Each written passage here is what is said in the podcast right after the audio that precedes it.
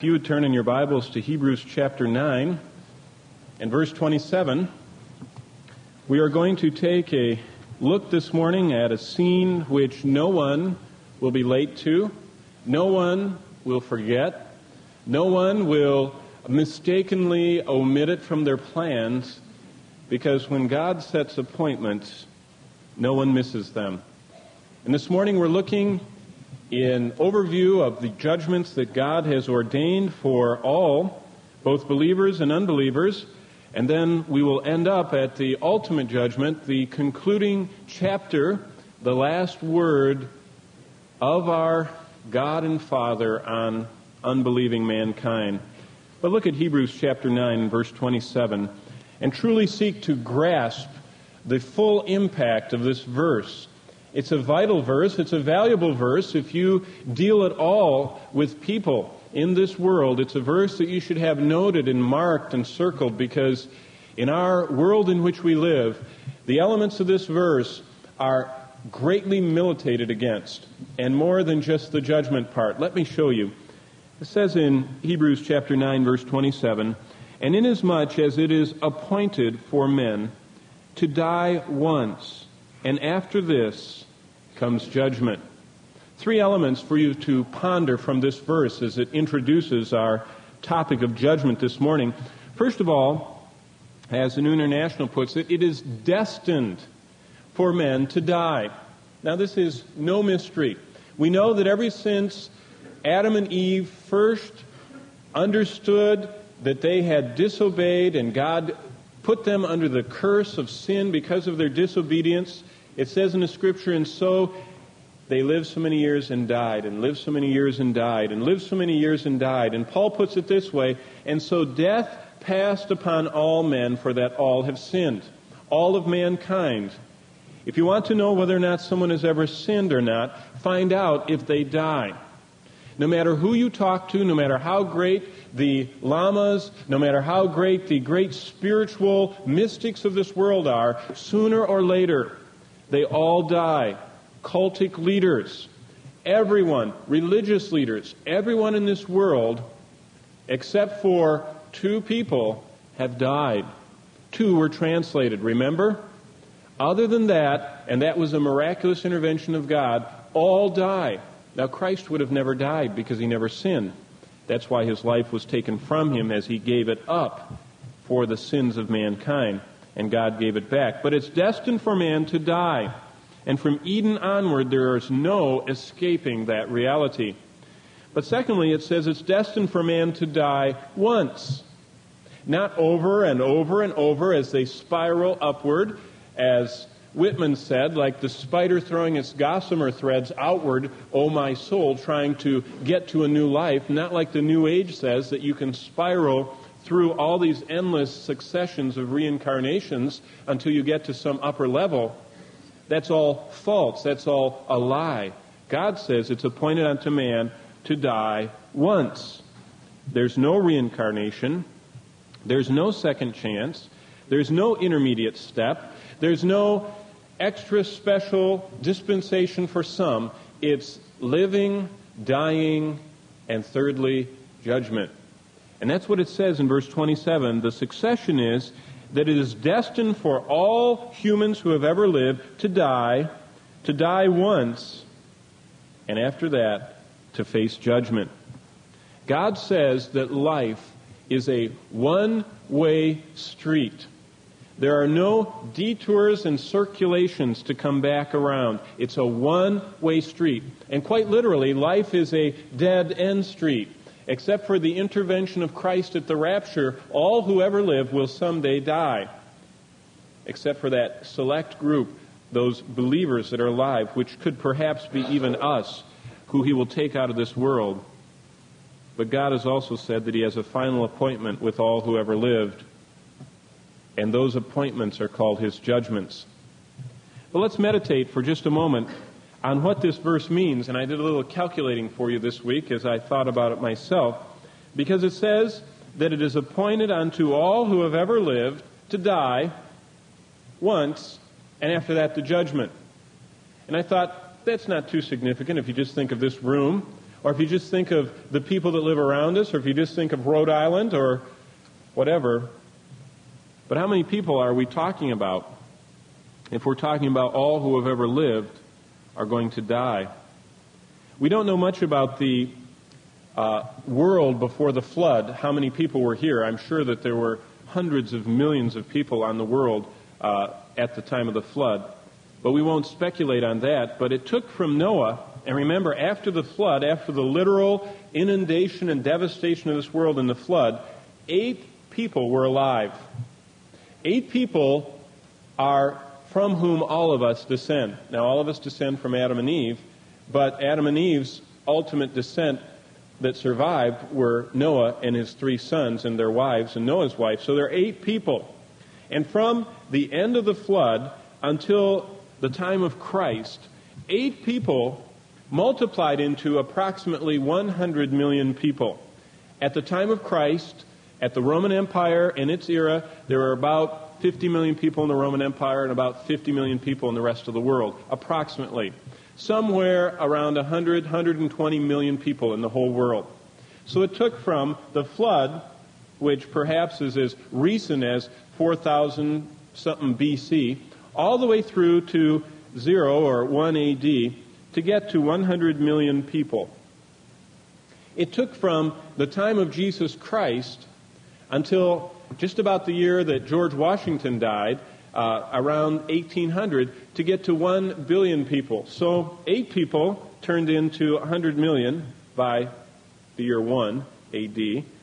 Those 100 million got to 1 billion by 1800. Okay? Now, by the time of Herbert Hoover, some of you remember him, I'm sure, 1930, we're up to 2 billion people in this world. It took 130 years. Now, it took 2,000 years to get to a billion, only 130 years to get to 2 billion. By the time we get to 1975, it's doubled again. From 30 to 75, now we have 4 billion people from 1975 to 1990, the Lord does not intervene, and if we don't have any major disturbances in the way things are going, most of you sitting here uh, will still be alive. If the Lord doesn't return, there'll be over 10 billion people on this planet. Now, that is 10 times as many people as were here in 1800. That is 100 times as many people as were here in the civilization when Christ was here. We're talking about a lot of people. We're talking about an innumerable host of people in our conception. And that is in spite of the fact that every single day, and yesterday on our way up to the uh, Pawtucket Boston Red Sox game, Bonnie and I were talking about these figures, and I said, Did you know that 40,000 children starve to death every day in this world? Every single day, 40,000 children starve to death. A thousand people are killed in warfare every day around this world, and there are 230,000 that just die like normal people die on a regular basis when they reach the end of their life for whatever reason. Every day in this world, 270 to 300,000 people die. That's 100 million people a year that die, that die, that die. That's a billion every 10 years. It's just like clockwork. And with that number of humans that's alive right now, over 5 billion, with 100 million being added to the rolls of the departed ones from this world, it is a staggering thing to think about that every single human being that has ever lived is going to someday stand in front of God to be judged. So man is destined to die he lives and dies only once, and after that, he has an appointment. Let's look at just two things this morning. First of all, what are God's appointed judgments? And by the way, there are seven of them. And if you've never noted these, if you've never written them down, if you've never marked them in your Bible, it's time to really pay attention because it isn't enough for me to know about this, but I share it with you to use in your personal spiritual lives. God has described in His Word no less than seven appointed judgments. The seventh, which is the ultimate, final, climactic, indescribable last word of God called the Great White Throne. Let's look at those seven major judgments. What are they? Well, first of all, there's the judgment of sin. Now, we all know this one very well. Perhaps this is the greatest judgment that all of us know about. And this took place when? About the year 30 AD. It's already taken place. Where? On a little hill called Calvary, outside of the Roman walled city of Jerusalem, where the garrisons were uh, watching out for that city. On the other side of the road going to Damascus, there's a little hill called Moriah, the extension of where the Temple Mount is. And on that hill, Jesus Christ, as Paul says in 2 Corinthians 5, verse 21, on the cross, Christ became sin for us, Christ who knew no sin, that we might be made the righteousness of God. Probably the greatest judgment of all was that one that's already taken place. Because in that moment, John 129 says, Jesus Christ took away the totality of the mass of the sin, not the individual sins, but the sin of the world. John 129. And he made it possible and potential for all who have ever lived to have their sins forgiven. But the sad note is, as we shall continue this morning, we'll find out that the majority of the world will never accept or receive or acknowledge that payment Christ made. And just think about the judgment of sin that Christ endured in his own body on the cross as he hung suspended between earth and heaven that day. It was so powerful that its power extended backward in time all the way to Adam and extended forward in time all the way to the last millennial human being that will live on this earth.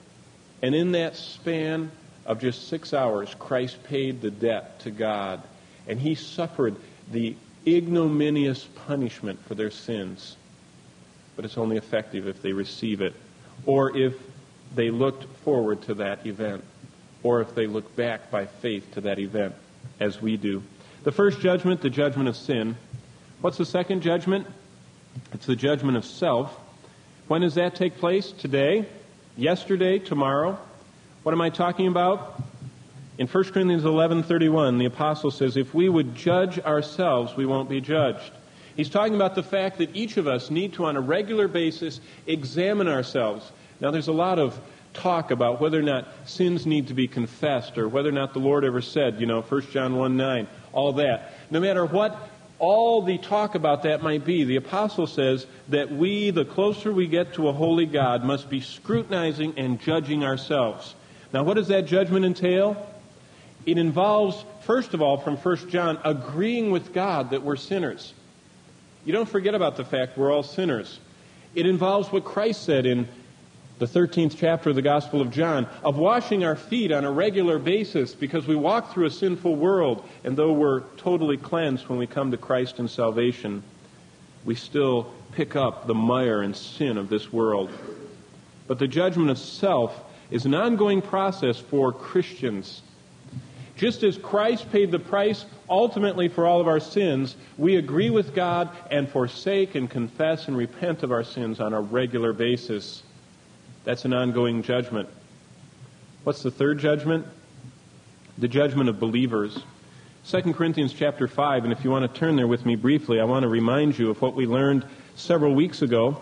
This was one of our earlier in the series on what's next, as we talked about the judgment seat of Christ, most vividly described in 2 Corinthians chapter 5. When does this take place? Just as the judgment of sin took place already in AD 30, just as the judgment on self on a daily basis takes place ever in the present and must always accompany our lives and pilgrimages, when does the judgment of believers take place? Scripturally, it seems to take place immediately after the rapture of the church. It takes place after God snatches before his wrath is poured out on this world all those who have known Jesus Christ. Where does it take place? In heaven, in his presence. Do you remember a few weeks ago we studied the seven elements? The time of the judgment of believers is the day of Christ. It says that in 1 Corinthians chapter 1 verse 8. In the day of Christ, the judge is Christ himself.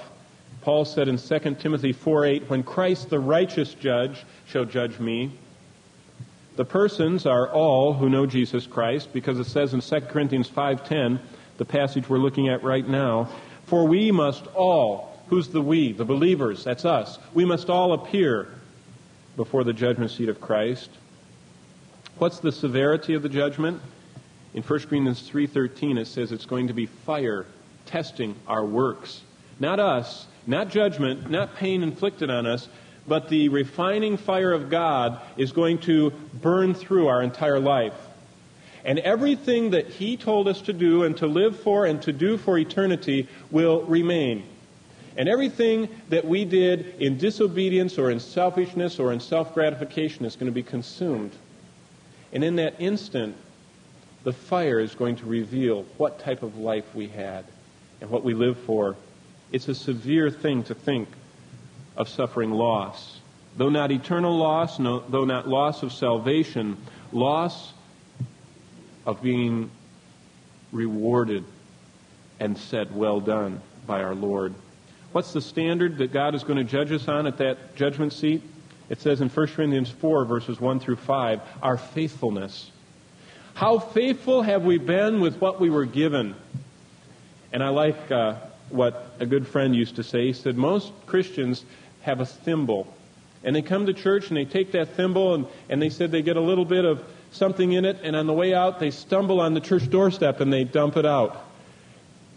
Now, that's not a very good illustration, but God says that no matter what our capacity of spiritual things is, whether we have a small capacity or He has greatly gifted you to do many things, He's going to judge us on how faithful we have been with what we've been given. You remember the one servant had one talent, another had five, and another had ten? All were equally judged on what they did with what they were given. The standard is faithfulness to what we've been given in God's Word. What's the result? Reward or loss? Some will suffer loss, others will be rewarded. What's the goal of that day? 1 Peter 5 4, that Christ will be glorified. That's our goal. And so we've seen that all who have lived and known Jesus Christ will either have lived for good or for nothingness. That's an upcoming judgment. What's the fourth judgment after the judgment of believers? The fourth is the judgment of Israel. The judgment of Israel is not a very often studied thing, but it's a very graphically described judgment in the scriptures. When is it? It's at the end of the tribulation time. To give you a chronology, we're in the present. Christ paid the penalty for sin, the judgment of sin, the judgment of self, the judgment after the rapture occurs of believers. Then begins a seven year time of great thlipsis, is a Greek word, great outpouring of wrath of God on this earth. At the end of that time, Ezekiel 20, verses 33 to 44 says, that God is going to specifically judge Israel. As a nation, He's going to gather them up and He's going to judge them. And Christ will purge out in that moment the rebels and the unbelievers from His chosen people, Israel, who He redeems and saves at the climax of the tribulation hour.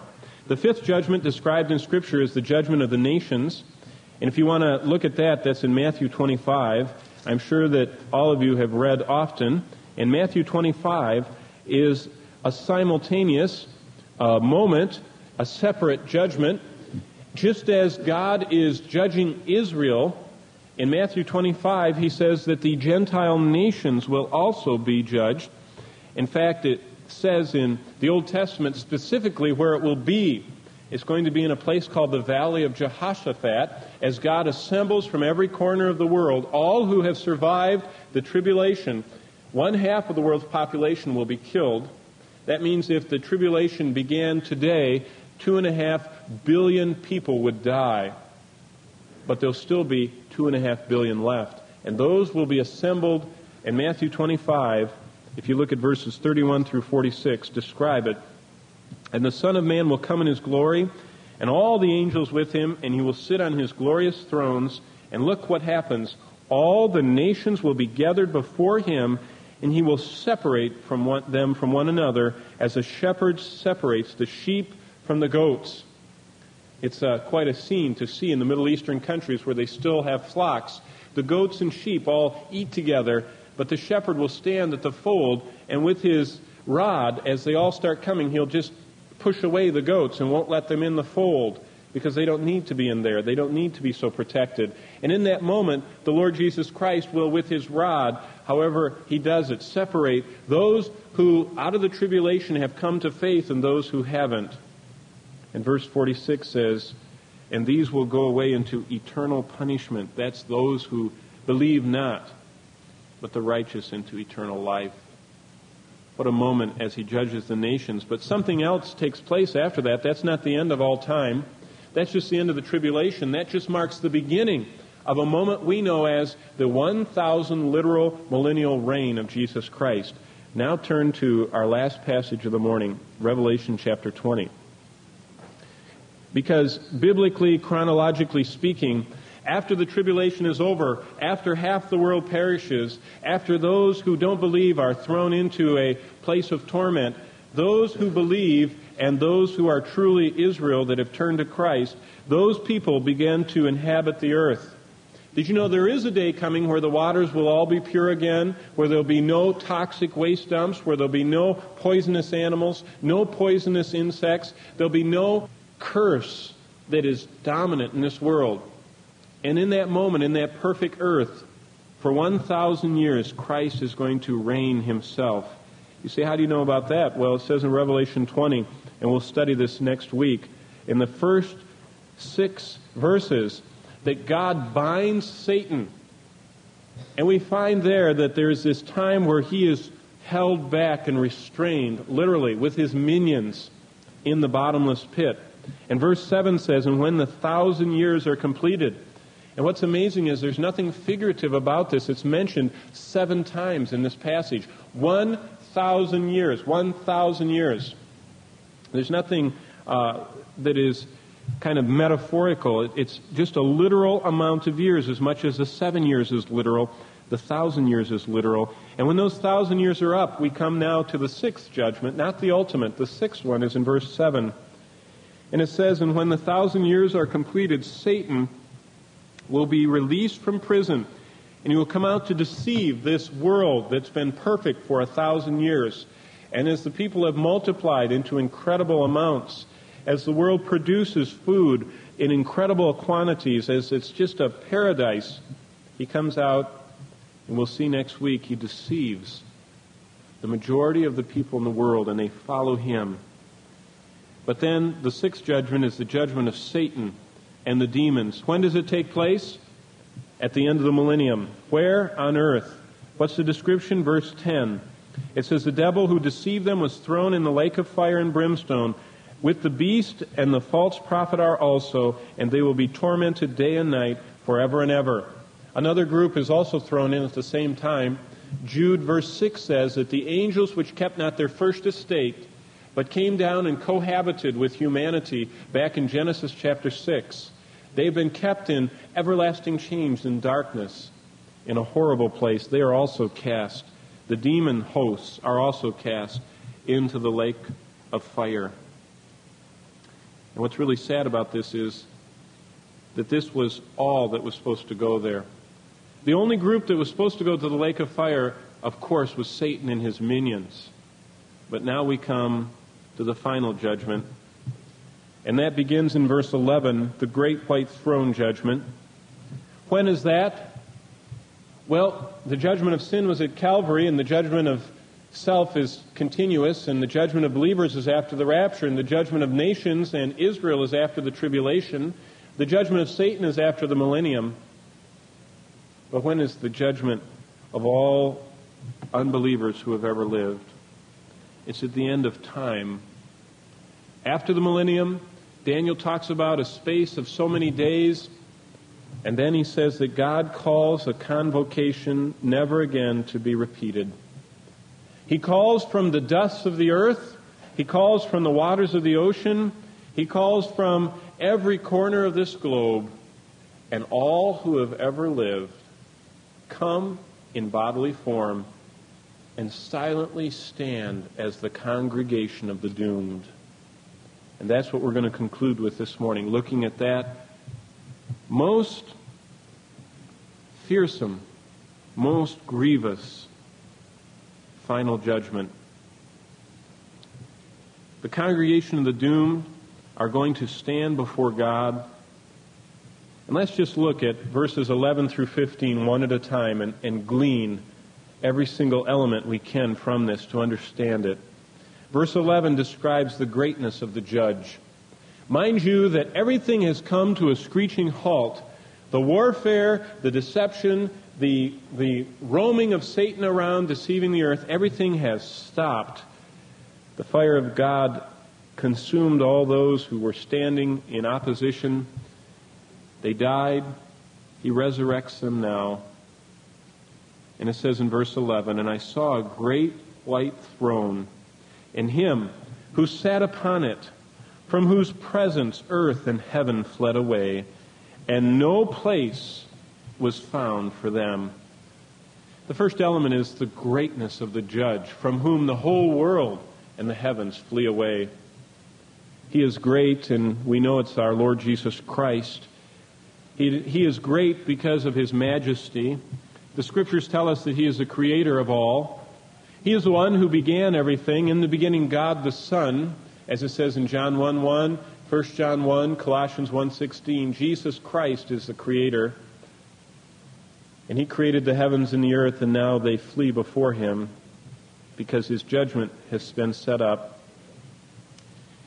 He is the God of gods, the Lord of lords, and the King of kings. He is the rock. He is the endless of days that Daniel saw in Daniel chapter 7, with the fire from his eyes, with the glowing face from which all were fearful. He is the Son of God who said he would do this.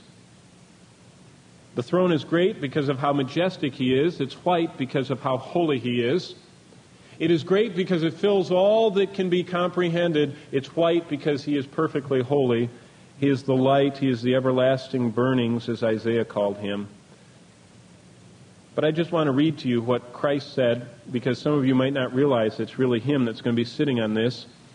He said while he was on earth in the Gospel of John, chapter 5, verse 22, and I quote to you, For not even the Father judges anyone, but he has given all judgment to the Son Jesus Christ is the ultimate judge of all. Why? Because he paid the price for all. And who but the author of free salvation can look at a rebel who wouldn't accept it and say, You're accursed and condemned? Also in the Gospel of John, chapter 5, verse 27, and he also gave him authority to execute judgment because he is the Son of Man. The Son of God became the Son of Man in order to make the way possible for the sons of men to become sons of God, but those that don't will again face the Son of God who is authorized to judge the world. In John chapter 10, verse 42, I also read for you these words as Christ was again challenged. And he said in, in John 10, excuse me, the whole chapter, that only those, especially who are his sheep will hear his voice. And in John 10, he says, Those that hear his voice follow him, but those that do not, verse 5, follow him are because they look on him as a stranger. Our Lord didn't speak only about this. Also, the Apostle Paul says in Acts 17, verse 31, these words. He said, There's a day coming when God, who has fixed a day in which he will judge the world in righteousness through a man whom he hath appointed, who is none other than our Lord Jesus Christ. The Apostle Peter put it this way, as in one of his early sermons in the book of Acts, he said these words, and he ordered us to preach to the people and solemnly testify that this is the one whom God has appointed to be the judge of the living and the dead. Our Lord Jesus Christ is appointed to be the judge of the living and the dead. He is the one who is going to call this convocation. Paul said this in 2 Timothy chapter 4 as he concluded his life. He said, In the future there is laid up for me a crown of righteousness, which the Lord, the righteous judge. Every time we find judgment going on in the scriptures, we find Jesus Christ as the righteous judge. And finally, the Apostle Peter also echoes all of this in his epistle, as he said in 1 Peter 4 5, and they shall give an account to him that is the Lord Jesus Christ, who is ready to judge the quick, that's the living, and the dead. No wonder all flee from him, for he is great, he is creator, and he is the one who alone holds their destiny in his hand. But look again at Revelation 20 and verse 12, because the scene continues, not merely focusing on the greatness of the judge and on this incredible throne upon which he sits, but look at verse 12. And it says, I saw the dead, the great and the small, standing before the throne. And the books were opened, and another book was opened, which is the book of life, and the dead were judged from the things which were written in the books according to their deeds. The second feature is the inescapableness of this judgment. It says all are there, there's no one missing. The great don't have other appointments, they don't send some representative, they show up themselves. The small, they cannot say that I can't make it, I can't afford it, I don't have time, I'm working. For God has called the last and the greatest and the final roll call, and no one misses their day in court. There are several notable people which will be there. From history, we know of Ivan the Butcher, the famous and infamous man who gassed to death children and women during World War II's detention camps and concentration camps. He was known for his glee for murdering the innocent and the unprotected. He can hide no more in disguise to escape the penalty. In that moment, he will stand there exposed for all to see and to face his judgment. From past history, we think of Genghis Khan, who was so well known for flaying his enemies alive. He liked to skin them, and it made him one of the most fearful of the ancient Mongol warriors. He doesn't have any armies to protect his terrors. He stands all alone in that day before the judgment of God. There were an earlier group of people the Bible refers to do you remember when Paul said neither barbarian, Scythian, bond, or free? Why did he mention those people? In the ancient world, the most feared people of the Roman Empire's time were called the Scythians. They were never conquered, they just dissipated. They lived on their horses. They had curved swords with which they would conquer their, their enemies by cutting their heads off.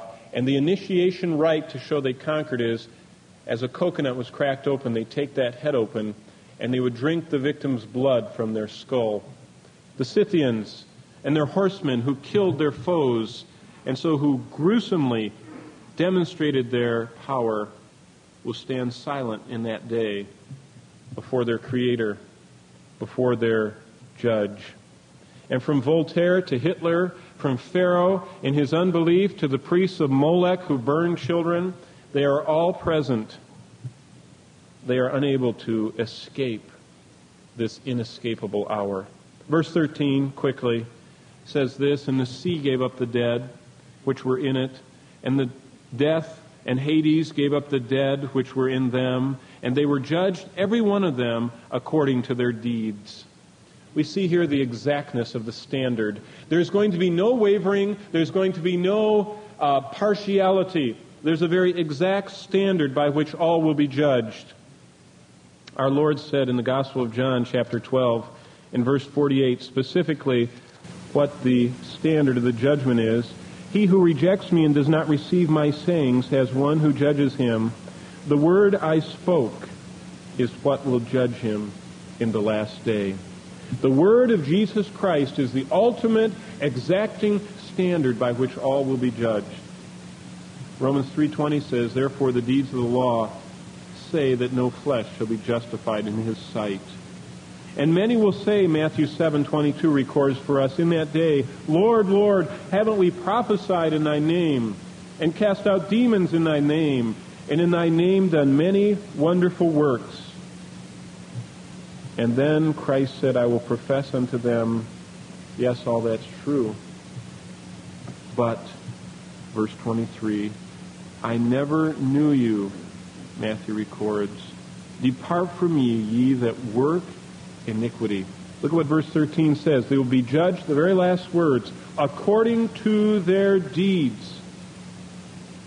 One author put it this way The King of Kings, with holy unsparingness, drags into complete view every second of their lives. Everything before his holy eye. For God has kept a running record to show that none could make it by works. No one did enough good. No one did enough good deeds to pile up to reach heaven. For all have fallen short of the glorious standard, which is perfection as God is perfect. The Word of God says that in that day, Matthew 12 records, their words will condemn them. Hebrews 4.13 says the very secrets of their soul will be exposed, and that will condemn them. Revelation chapter 1 and verse 14, I love this portrait of Christ. I'll read to you. As it tells us in the 14th verse, and his head and his hair were white like wool and like snow, and his eyes were like a flame of fire. In that moment, the judge sitting on the throne will look out and individually, with piercing eyes, will look through that person and will expose what they really were in his sight and in light of his holiness. And finally, Daniel 7, 9 through 10, if you want to read that sometime, tells that in that moment he will be sitting on the throne and the fire will be issuing out from it. The myriads of the heavenly host will be all around him. And in the utter perfection of that moment, each person that ever lived will stand. And the scriptures say that the 14th verse takes place. And let me share it with you. And death and Hades were thrown in the lake of fire. This is the second death, the lake of fire. Because in that moment, I believe that it will fully dawn on every heart the fourth aspect of this judgment which is the finalness, the finality of the sentence. As Christ speaks, in that moment, the self-righteous will see themselves as filthy rags, and their account will be finalized. There'll be no cleansing. The vain babblers will be dumb before him, as Matthew 22 says. They will no longer be able to explain themselves away. They will be silenced the greats of earth will be pitiful in their wretchedness that day, as Psalm 2 records. And each one will get their individual rewarded punishment. You say, will there be levels of punishment? Yes. The Bible says that. It says in Matthew 24, 51, each one will get an individual portion. In Matthew 10, 15, Christ himself said, in that ultimate judgment, it will be better for Sodom and Gomorrah than for some of you. That means there are levels of punishment.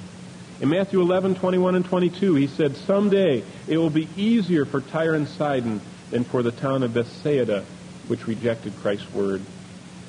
And finally, in Matthew 12, 42, Christ said, In that day the queen of Sheba will rise up with the people from Nineveh, and they will directly condemn those people who lived in the generation of Christ and say, Why didn't you listen to him?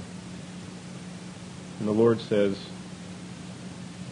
the ultimate, Matthew 25, 46.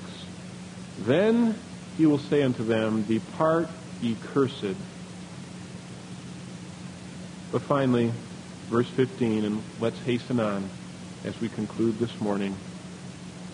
In the midst of all this awfulness, the inescapableness of the judgment, the exactness of the standard, the final nature of their sentence comes the blessedness of verse 15 the blessedness of the book of life.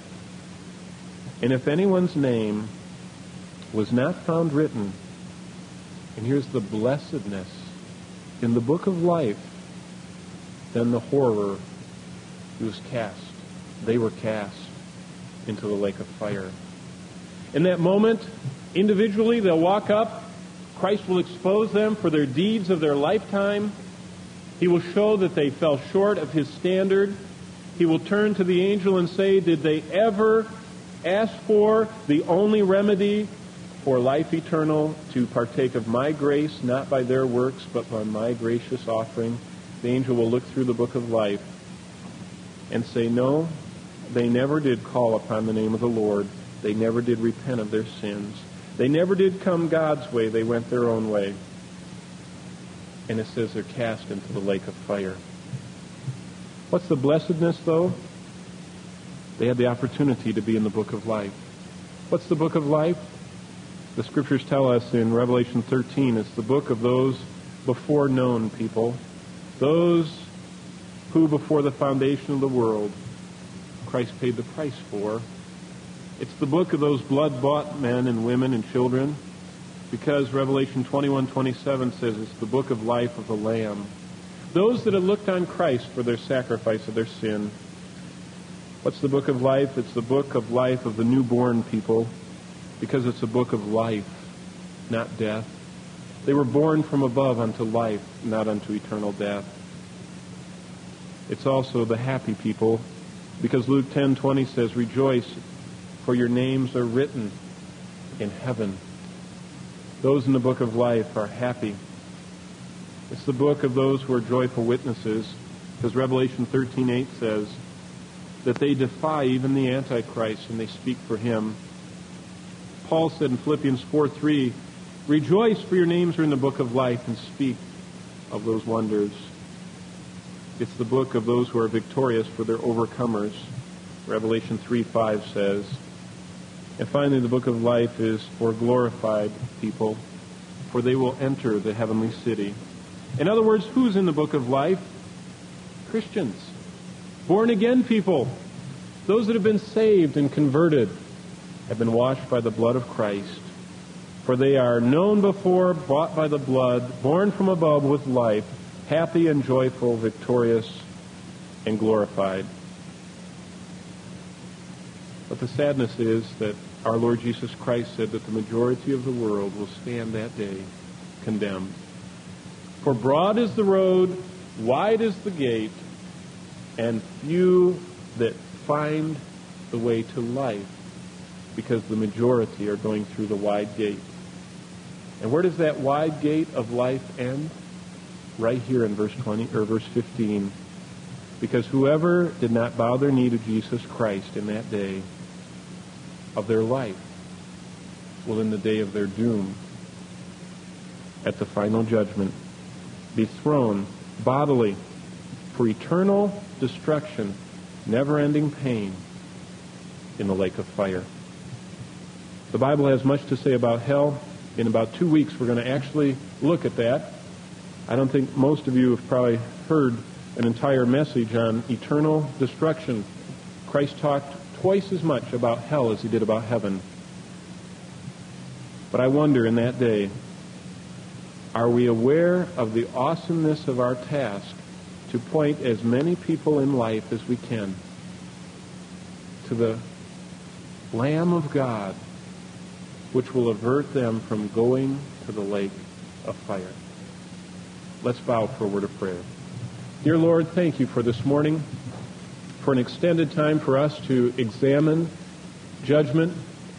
Thank you for the judgment of sin accomplished. I pray that even this moment we would be examining our own hearts and judging self that your spirit may have free reign. O oh Lord, we wish to stand before you in that day in holiness and precious Savior, may we turn many to righteousness by your grace, that they will not go to that final judgment and be ever in torment, or rather that their names will be written in the book of life. We pray to that end this day for Jesus' sake. Amen.